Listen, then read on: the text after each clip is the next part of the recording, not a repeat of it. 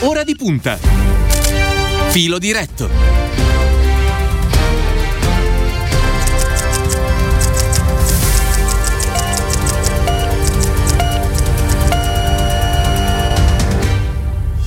Puntuali sulla nostra tabella di marcia, anche perché siamo arrivati alle 9 di questo 12 di febbraio. Ancora una buona mattina da parte di Cristiano Bucchi. Filo diretto significa anche naturalmente spazio alle vostre domande, quindi vi ricordo il numero che avete a disposizione 342 14 26 902. Do il benvenuto negli studi di Radio Immagina all'onorevole Piero Fassino. Buongiorno, grazie. Buongiorno a voi. Eh, lo ricordo, il presidente della Commissione Affari, Affari Esteri, eh, Fassino. Noi ci siamo sentiti qualche tempo fa, proprio qui in diretta su, eh, su Radio Immagina, per parlare di quello che era stato eh, poche ore prima della nostra messa in onda il colpo di Stato in Birmania. Non più tardi di ieri c'è stato un presidio a Roma in una delle piazze centrali della capitale, a Piazza, a piazza San Silvestro, organizzato fra gli altri anche dai eh, sindacati proprio per, per chiedere eh, libertà alla, alla, Birmania. Ieri, fra l'altro, eh, c'è stato anche un comunicato dell'amministrazione statunitense del presidente Joe Biden che ha annunciato sanzioni contro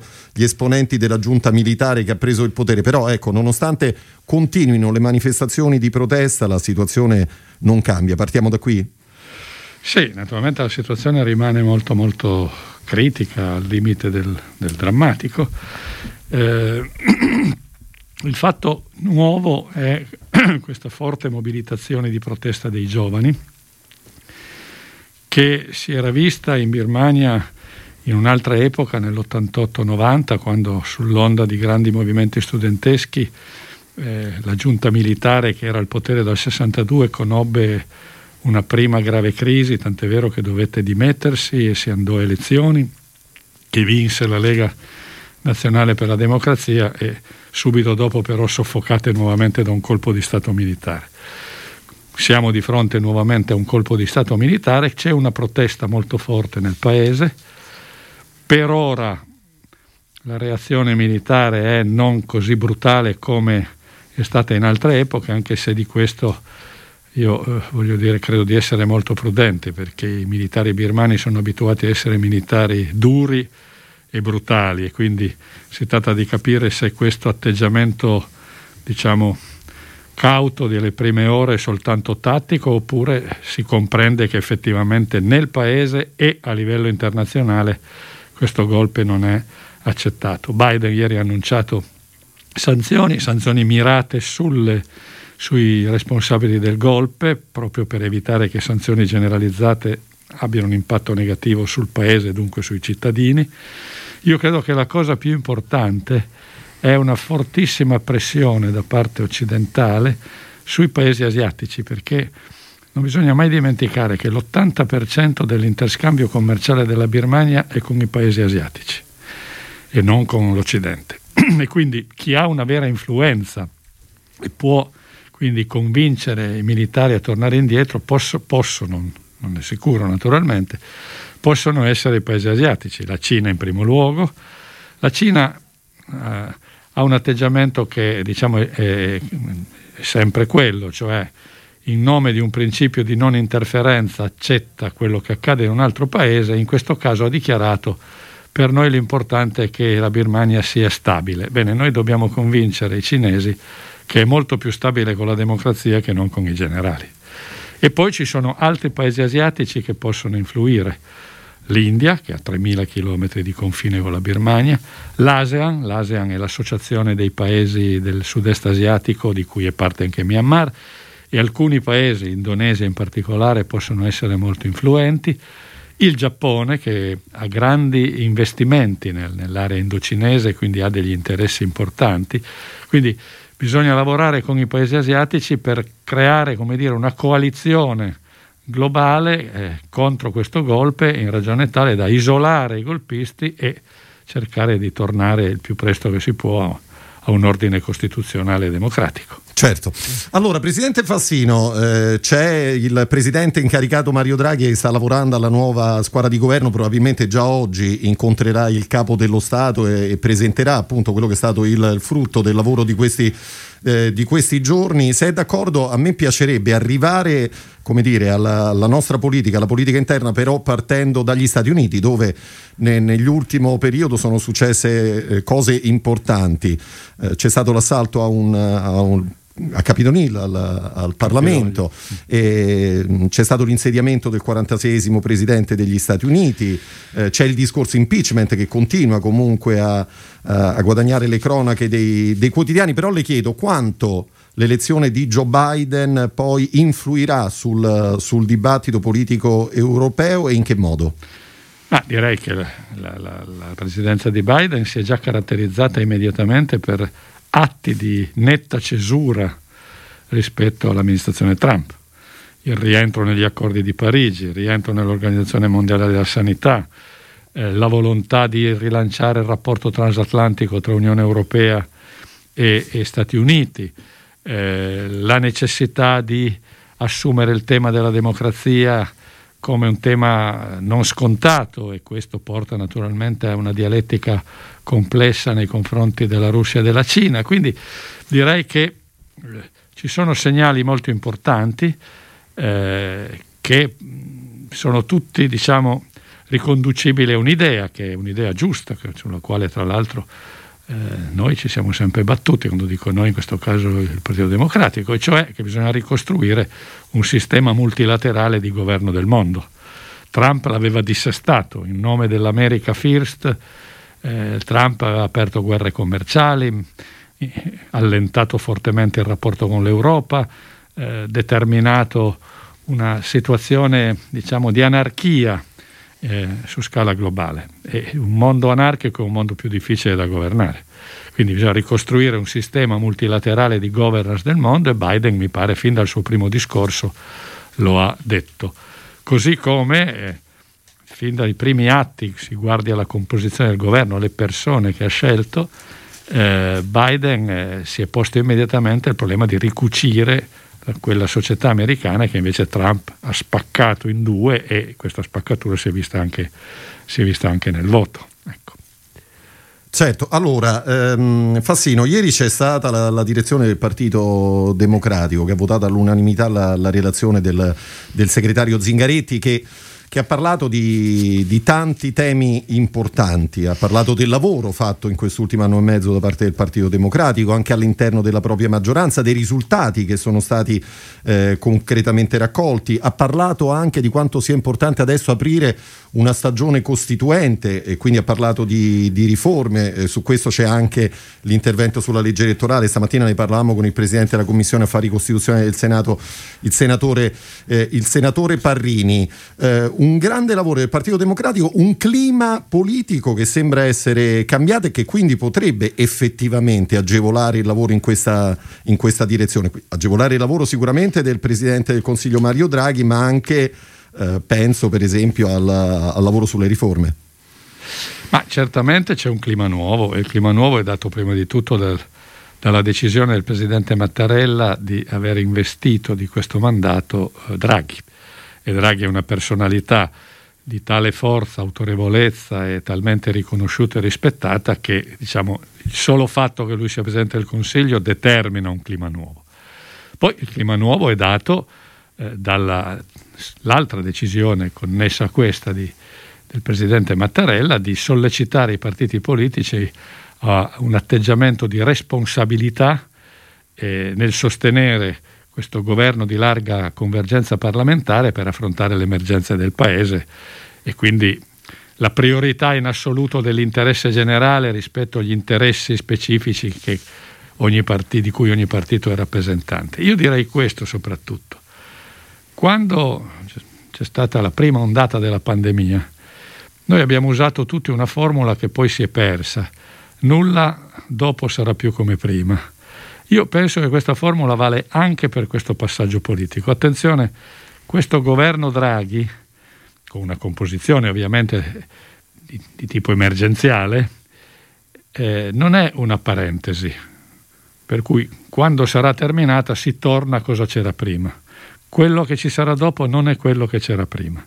Io eh, Dice vedo, perché... vedo eh, sì. vorrei spiegarmi, sì. vedo, vedo in questo un'analogia con ciò che fu il governo Ciampi. Il governo Ciampi arrivò al termine di una crisi profonda del sistema politico della Prima Repubblica e, e quando il governo Ciampi terminò la tua esperienza il sistema politico era già in, in una fase di riorganizzazione e si riorganizzò, si riorganizzò in ragione tale da non essere il sistema eh, politico precedente. Sarà così anche questa volta.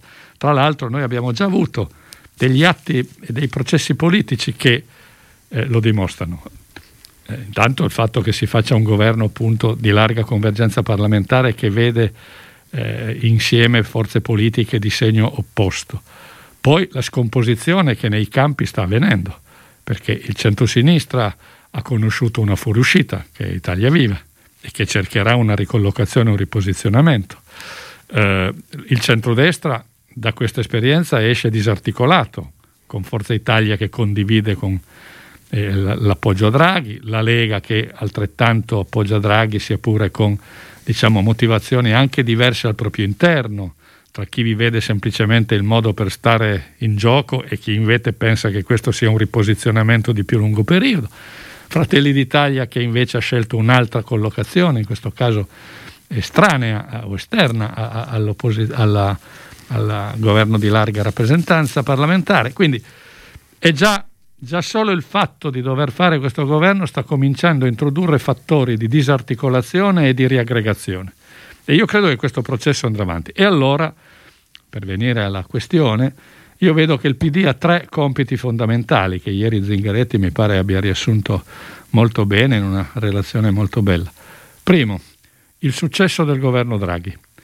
Non è un problema di Draghi, è un problema di tutte le forze politiche che lo sostengono, ma in primo luogo un tema che riguarda il PD, che è la forza con più convinzione, sostiene questo governo, ma non per un approccio ideologico, perché il programma che ha presentato Draghi coincide con le nostre idee, con le nostre proposte, a partire dall'impianto che Draghi ha sull'Europa, che è il nostro impianto, ma anche su tante altre cose. Quindi il successo del governo Draghi è un tema fondamentale per noi e lavorare per questo. Secondo, dobbiamo sapere che si entra in una fase di scomposizione e ricomposizione del quadro politico e quindi come il PD, il PD, agisce e come è il fattore per la ricostruzione di un campo di forze progressiste a partire dall'intesa tra noi 5 Stelle e l'EU.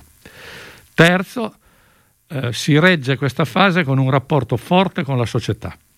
E allora il Partito Democratico deve intestarsi questo rapporto, ma questo significa con molto coraggio affrontare anche il problema del partito, della, del suo Stato, perché non in tutti i territori noi abbiamo un partito in questo momento attrezzato e forte per mantenere un rapporto forte con la società, quindi c'è da rilanciare anche con forza il tema di una riorganizzazione eh, e un rilancio eh, del Partito Democratico e del suo rapporto con la società. Mi, mi faccia fare uno spot, forse Radio Immagine anche, anche proprio su quest'ultimo punto può, può svolgere un, un, ruolo, un, piccolo ruolo, no? Assolut- assolutamente sì, eh, sistema mediatico è uno dei, dei grandi intermediari del rapporto tra la classe dirigente e la società, tra i partiti e i cittadini. Basta vedere il ruolo fondamentale che hanno eh, le televisioni, le radio, i social, accanto ovviamente alla stampa scritta. Quindi certamente Radio Immagine ci ci può dare una grossa mano. Presidente Fassino, allora domanda 342 14 26 902 le chiede Giovanni da Formia, eh, quanto è importante che PD, 5 Stelle e l'EU, cioè i partiti che avevano votato l'ultima fiducia a Conte, appoggino insieme il governo Draghi? In parte ha già risposto, non so se vuole aggiungere qualcos'altro. Sì, no, no, voglio eh, dare una risposta anche più netta. Qualcuno nelle scorse settimane... Eh, qualcuno che aveva delle perplessità sul governo Conte ha detto vabbè ma perché non abbiamo detto noi che bisognava mettere Draghi al posto di Conte. Ecco, io dico, guardate, questa sarebbe stata eh, la fine di questa legislatura, perché questo avrebbe determinato una rottura con 5 Stelle che non ci avrebbe portato a, nessuna forma di governo e ci avrebbe portato alle elezioni anticipate. Se noi non avessimo tenuto un atteggiamento coerente e leale fino in fondo nei confronti del governo Conte e quindi nei confronti del principale nostro alleato 5 Stelle, non ci sarebbe il governo Draghi. Saremmo di fronte a una crisi profonda perché avremmo avuto davanti due possibilità, o fare un governo noi la Lega, Forza Italia e Italia Viva, ma evidentemente questa era una formula assai più complessa di quella verso la quale si va, oppure le elezioni che sarebbero state l'esito, l'esito naturale. Io penso che il rapporto tra noi 5 Stelle e Leu sia stato importante perché ha contribuito a far maturare via via una cultura di governo eh, in 5 Stelle, che si è vista anche nel sondaggio, nel, nel voto, La consultazione di, nel voto di ieri, su Rousseau, sì. non era affatto scontato che il 60% del, eh, degli aderenti dicesse sì. Certo. Naturalmente dobbiamo aver chiaro una cosa, che questa alleanza deve avere un profilo riformista, innovatore, aperto, eh, eh, che sia molto visibile e chiaro. Guai a un'alleanza che in qualche modo ripiegasse non è nella testa di nessuno, meno che meno di Zingaretti, che ieri su questo è stato molto chiaro, ma dobbiamo averlo eh, presente, eh, presente tutti, come siamo in grado di consolidare questa alleanza facendo nel perno di un campo progressista nuovo che abbia una capacità di apertura forte alla società. Presidente Fassina, allora lo ricordavamo in apertura, eh, le, la pandemia, la, la, questione Covid continua comunque a, a, preoccupare, a preoccupare, tutto il mondo, eh, in particolare in Italia dove l'allarme resta, resta, alto, ieri ci sono stati oltre 15.000 eh, nuovi casi di coronavirus, le vittime purtroppo sempre altissime, 300, 391, c'è un tasso di positività che purtroppo torna a crescere perché si è passati nel giro di 24 ore dal 4,1 al 5,1. Eppure già si parla anche sui giornali di riaperture, di possibili riaperture di bar, di, di, ristoranti e c'è l'incognita variante inglese su cui i medici stanno accendendo i riflettori. Non le sembra un po' presto per tornare a parlare di riapertura? Anche perché siamo veramente nel, dire, sul rettilineo finale, no? stanno arrivando i vaccini, la campagna vaccinazioni ha preso il via, forse è, è adesso il momento in cui bisogna tenere duro. Sì, io credo che noi siamo presi da due sentimenti, tutti. Eh, da un lato, ovviamente, siamo tutti attenti alla nostra salute e a quello che accade perché la pandemia è di fronte a noi e, e continua a essere tra di noi. Dall'altra, mano a mano che decorre il tempo, c'è nell'animo di ciascuno di noi un, un sentimento di stanchezza. No? Ogni cittadino si fa due domande semplici: quando ne usciamo e come ne usciamo. Il quando ne usciamo dipende ovviamente dalla capacità di arginare e di contenere la, la pandemia e quindi per quanto possa essere faticoso, e lo è, io credo che dobbiamo continuare a mantenere con molta determinazione e coerenza tutte le misure di prevenzione. Perché non dimentichiamoci che ogni giorno questa pandemia ci consegna 300, 400, 500 morti e diciamo sentimentalmente ciascuno pensa sì ma no, ma la pandemia tanto a me non arriva. No, no, la pandemia arriva, può colpire chiunque, può colpire tutti. Quindi la priorità delle priorità è contenere eh, la pandemia, contrastarla. Tra l'altro adesso è partita la campagna delle vaccinazioni, quindi eh, se valgono le cifre che sono state dette, Magrini, il direttore generale dell'AIFA, ha detto che a partire da marzo si sarà in grado di vaccinare 10 milioni più o meno di persone al giorno. Vuol dire che noi entro giugno, massimo luglio, avremo vaccinato tutta la nostra popolazione sostanzialmente. No? Quindi questo è molto importante, quindi dobbiamo tenere duro e, e continuare a, a, a, a, fare. Poi l'altra, doma- l'altra domanda, come ne usciamo? Ecco, questa è affidata invece di più alla politica, cioè a tutte le misure che saranno prese dal governo Draghi per sostenere chi è stato duramente colpito dalla, dalla pandemia sul piano del reddito, del lavoro, delle condizioni di vita e soprattutto un forte rilancio degli investimenti per rimettere in piedi l'economia e tornare a creare lavoro, a produrre ricchezza e a crescere. Assolutamente. Allora le chiede, Presidente Fassino, Girolamo, eh, sono d'accordo su tutto, penso che dopo questo governo nulla sarà più come prima anche per ciò che riguarda lo stile di governo. Tramonterà secondo me la preponderanza della comunicazione sulla politica. Certamente con questo governo eh, diciamo, segna, non, dico se, non so se la conclusione, ma certo una fase calante della fase populista. Noi abbiamo avuto dal 2013 al 2000, a oggi la politica italiana che è stata fortemente caratterizzata da una presenza populista, sia nel, nei comportamenti della Lega sia nei comportamenti del, di 5 Stelle. Poi l'esper- l'esperienza di governo ha via via fatto maturare in 5 Stelle un atteggiamento eh, diciamo diverso, che si è visto anche ieri. La Lega lo ha mantenuto fino a, a qualche mese fa, diciamo la Lega del Papete, eh, però quel, quel, modo di fare politica come dire, non ha incontrato il consenso dei cittadini. Basta pensare che la Lega ha perso 10 punti su, sulla base dei sondaggi, 10 punti elettorali di consenso e il fatto che la Lega oggi eh, accetti di sostenere il, go- il governo Draghi è la dimostrazione dell'esaurimento di una strategia perché la Lega avverte che con quella strategia là non, non, va da nessuna parte, ha bisogno di un suo riposizionamento. Poi c'è chi questo riposizionamento lo legge in chiave puramente opportunistica, ci rifacciamo la faccia. C'è chi invece nella Lega lo pensa come un riposizionamento politico più strutturale più strategico. Vedremo, vedremo.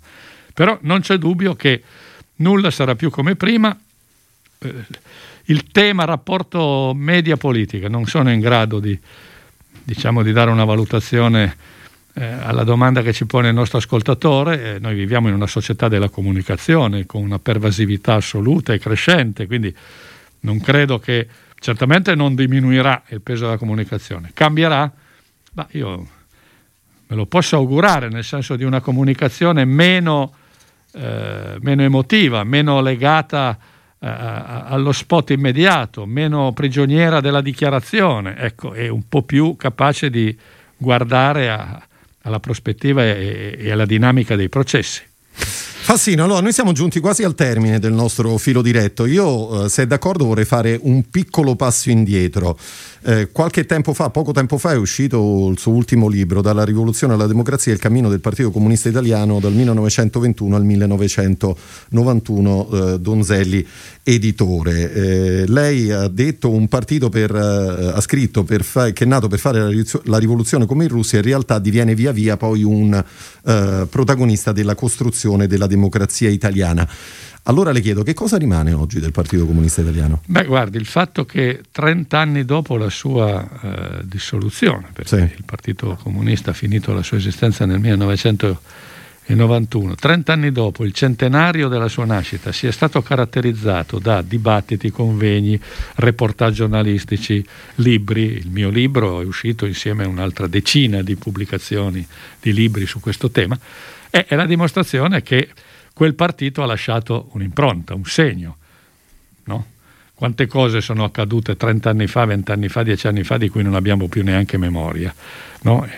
Tem- viviamo in un tempo velocissimo, eppure questo tempo velocissimo non ha mangiato e esaurito la memoria di questo grande partito che, come io ricostruisco in questo libro che mi è stato chiesto appunto di scrivere dall'editore Donzelli, nato per fare la rivoluzione, in realtà la rivoluzione non la fa, ma fa una cosa molto più importante, e cioè costruisce la democrazia italiana, ne diventa un cardine, un protagonista in tutti i 70 anni della sua vita e l'Italia non sarebbe stata e non sarebbe diventata il paese che è, forte, autorevole, riconosciuto, senza il contributo decisivo in, nella vita italiana del Novecento di questo, di questo partito. Cosa rimane? Rimane un'eredità, rimane intanto eh, il valore fondamentale della scelta eh, su cui il, il, partito si è eh, incardinato, la democrazia. Non diamo per scontata la democrazia. Non solo la vicenda birmana ci ricorda che la democrazia è sempre a rischio, ma guardiamo all'Europa, guardiamo a quello che accade in Polonia o in Ungheria o in Turchia o in Russia. Eh, pensiamo a come si è venuta affermando un'idea che modo di guardare la politica e al governo che una volta non c'era, la cosiddetta democrazia illiberale, che è uno, è un ossimoro, no? perché la democrazia per definizione è fondata su valori liberali. Beh, democrazia illiberale significa appunto che c'è chi pensa che la democrazia possa essere gestita in modo autocratico, riduttivo delle libertà e dei diritti dei cittadini. Allora, questo tema della democrazia è un tema mai scontato una volta per sempre, è un'eredità che ci lascia un partito che ha ricostruito la sua identità sulla democrazia e, e, sulla, e, per la democrazia ha contribuito alla vita del paese. Poi rimangono i valori, quei valori di, giustizia sociale, di uguaglianza, di libertà, di solidarietà, di parità di genere, che il PC ha rappresentato per 70 anni, non da solo insieme ad altri, ma il PC è stata una forza tra le principali ad rappresentare questi valori, e questi valori valgono, perché le forme politiche con cui si rappresentano i valori possono cambiare. E un partito può avere 70 anni e a un certo punto considerare chiusa la sua esistenza, ma i valori, quelli non, non perdono, non si consumano col tempo.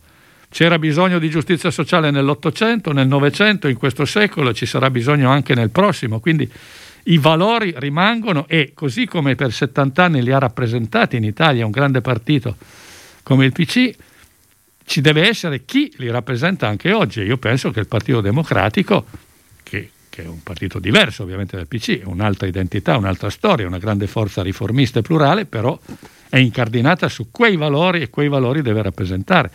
Il modo di concepire la politica. Il PC è stato un grande partito di massa. Cosa vuol dire un partito di massa? Un partito che ha centinaia di migliaia di iscritti, che ha presenze in tutti i territori, che ha un sistema di relazioni con la società, che forma una classe dirigente, pensiamo al mito della scuola di Frattocchia, che forma una classe dirigente, che ha un'attività editoriale, l'unità non è mai stata soltanto una gazzetta di partito, è stato un grande giornale di informazione. In quante case italiane ci sono libri degli editori riuniti, che è stata una casa editrice importante per decenni. Ecco, un partito di massa è questo.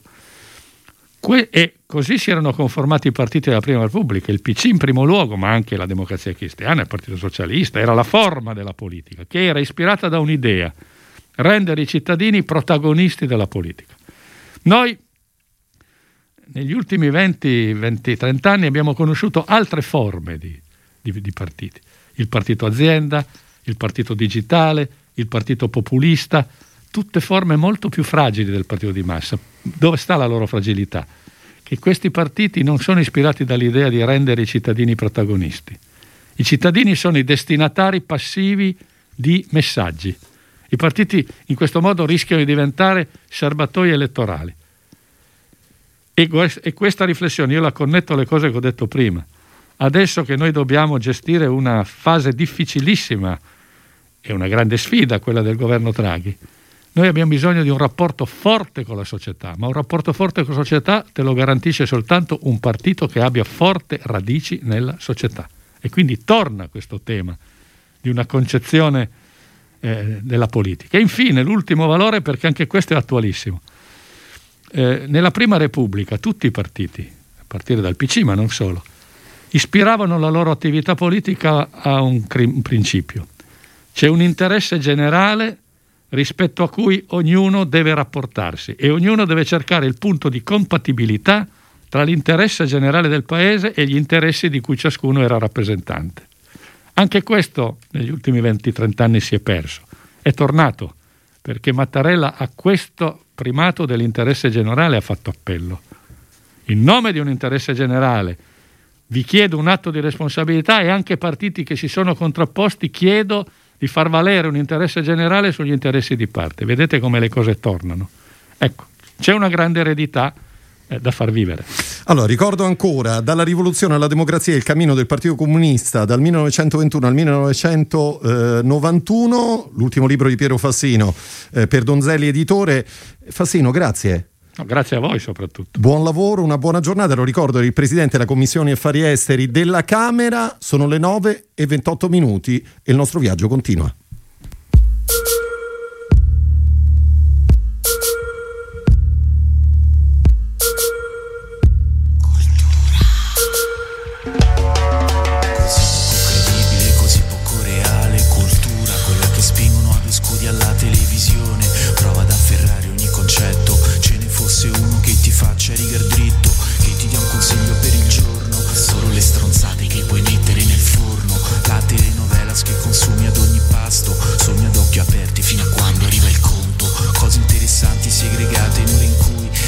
alla tv ci sono solo folgorati come voi, niente male, niente male, solo non capisco come cazzo fa Marzullo a non dormire con le storie che imbastisce senza fermate, arriva al capolinea dove ha depositato le stronzate a pacchi su MTV. Registrata il copyright in 36 mm. Telecomando, cambiare lo squallore in un commento per risalire a galla dopo aver toccato in fondo mille volte, cambiare l'impedenza in otto ore così vuote che vogliono essere d'esempio e sono tristemente rimbalzate. Tra bocche piene solo di bon ton. Cicchi cicchi bon bon. Vivila, la tua periferia e poi se ti risulta scomoda inventati la tua fatta di storie, di miti, di mete, raggiunte sgomitando gentilmente fra le iene, limitarsi a fare della buona informazione, cazzo me ne frega della Gruber sull'altare,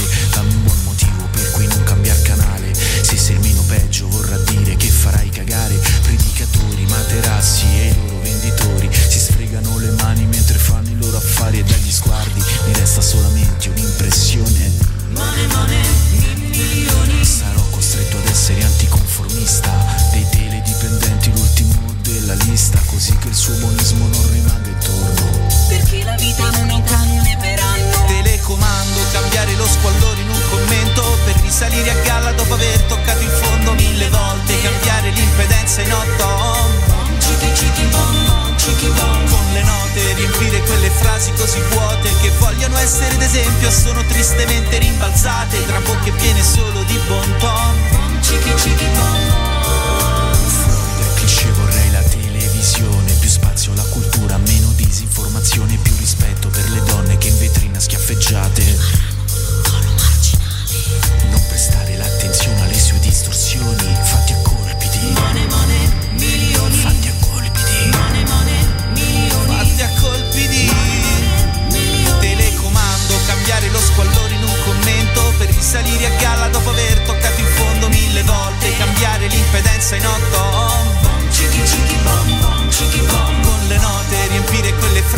così vuote che vogliono essere d'esempio sono tristemente rimbalzate tra bocche piene solo di bon ton. Telecomando cambiare lo squallore in un commento per risalire a galla dopo aver toccato il fondo mille volte cambiare l'impedenza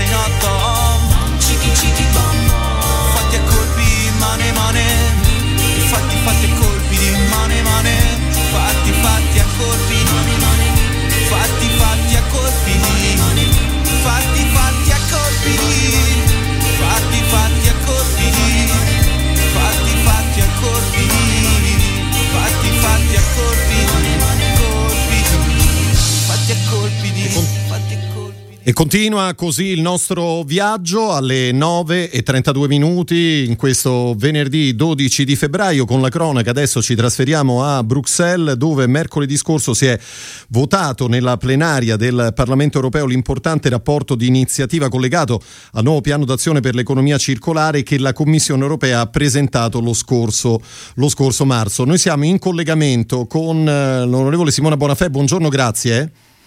Sì, buongiorno a tutti. Lo ricordo, è vicepresidente del gruppo dell'Alleanza Progressista di Socialisti e Democratici al Parlamento europeo. Eh, ci spiega in sintesi di che cosa si tratta, Bonafè?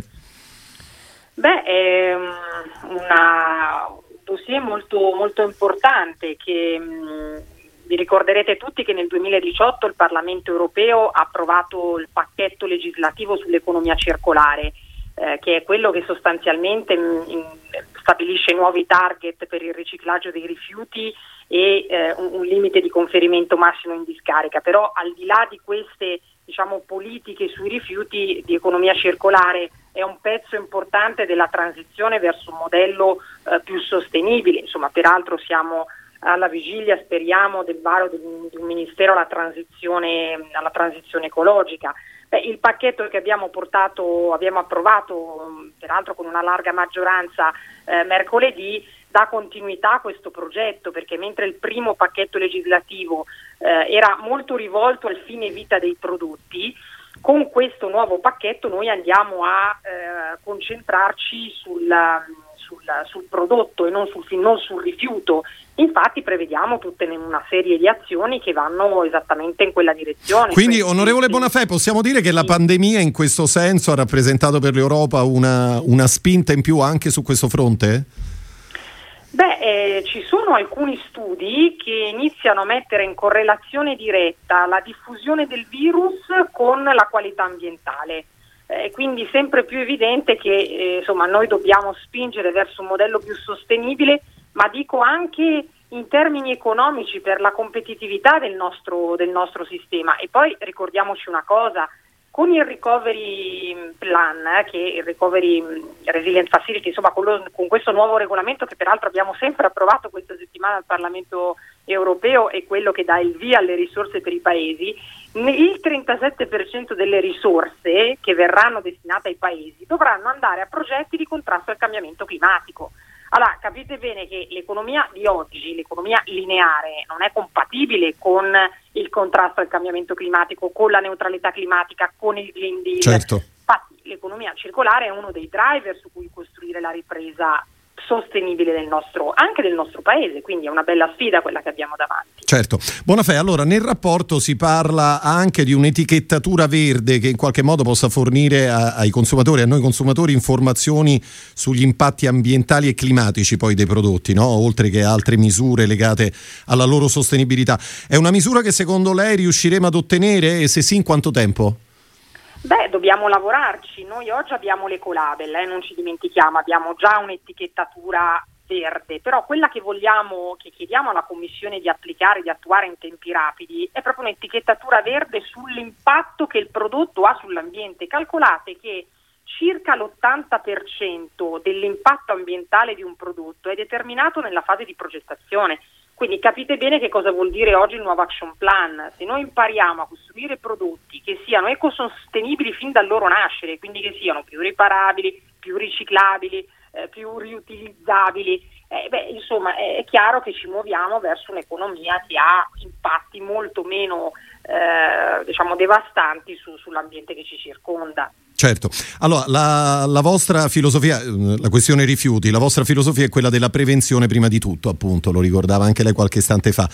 Mi dice come tutto questo può essere secondo lei implementato? La prevenzione è il primo punto della gerarchia dei rifiuti e peraltro è diciamo così, il termometro che misura quanto un'economia è circolare.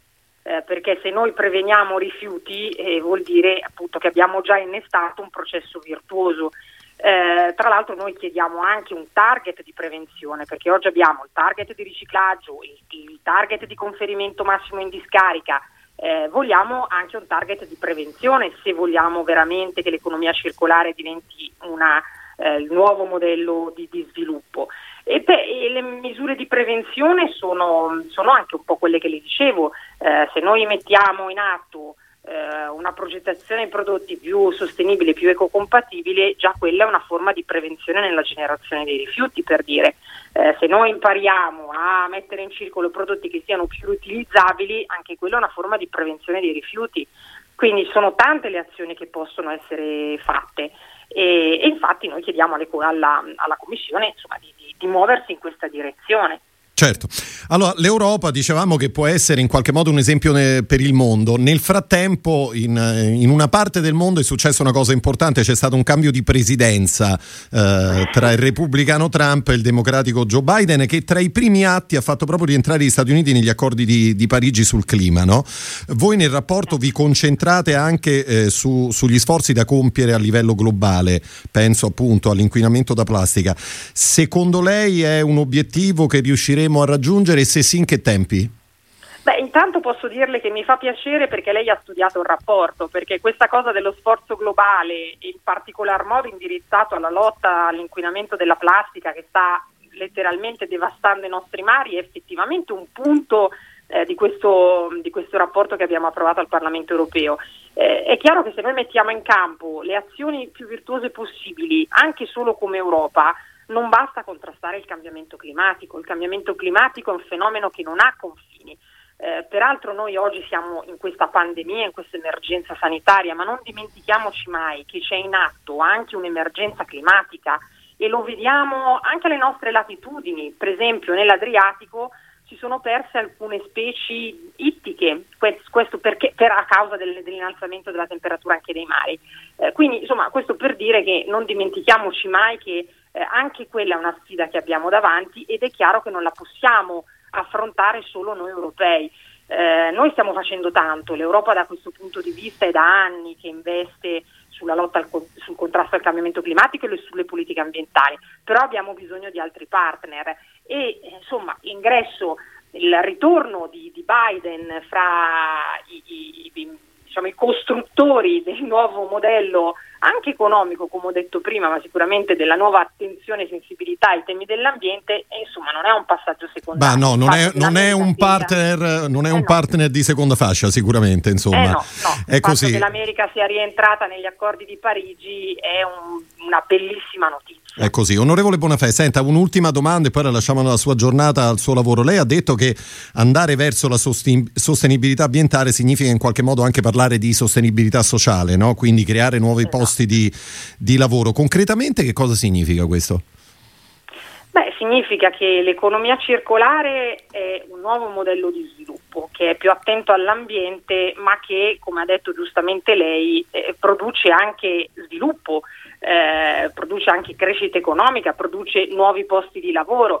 E, e questo è uno degli obiettivi che vogliamo porci con, con, l'economia circolare, ma le dirò di più, eh, cioè per far funzionare l'economia circolare eh, non possiamo solo eh, parlare o guardare alle grandi dinamiche eh, economiche dei rifiuti, cioè dobbiamo fare in modo che l'economia circolare parta dal coinvolgimento delle persone, eh, parta dalle città, eh, ecco perché noi nel rapporto che abbiamo approvato chiediamo anche l'attenzione a questo pilastro dell'economia circolare, cioè al pilastro, se è vero che l'economia circolare è un cambio di paradigma, ecco questo è un pilastro che non può venire meno ed è un pilastro su cui costruire una società più sostenibile ambientalmente e socialmente. Ed è così perché delle grandi fenomeni eh, ambientali eh, impattano molto sulle fasce più vulnerabili della popolazione. Pensiamo mh, mm, anche a tutto il fenomeno delle migrazioni climatiche, per dire, no? Quindi è chiaro che eh, una società più sostenibile ambientalmente lo è anche socialmente e noi chiediamo di guardare anche questo aspetto. Certo. Simona Bonafè, grazie per essere stata con noi quest'oggi a Radio Immagina, buon lavoro. Grazie a voi, buona giornata. Arrivederci, grazie. Lo ricordo, il vicepresidente del gruppo dell'Alleanza Progressista di Socialisti e Democratici al Parlamento Europeo, con cui siamo giunti al termine del nostro appuntamento con Ora di Punta. Ci fermiamo qua. Vi ricordo eh, questa sera a partire dalle 18 l'appuntamento invece con Piazza Grande, con Tiziana Ragni e i suoi ospiti. Noi invece ci ritroveremo lunedì mattina puntuali dopo il giornale radio delle 8. Ringrazio Stefano Cagelli in redazione, Ilenia Daniello alla parte parte tecnica, Andrea Draghetti allo streaming e da parte di Cristiano Bucchi l'augurio di una buona giornata e a presto.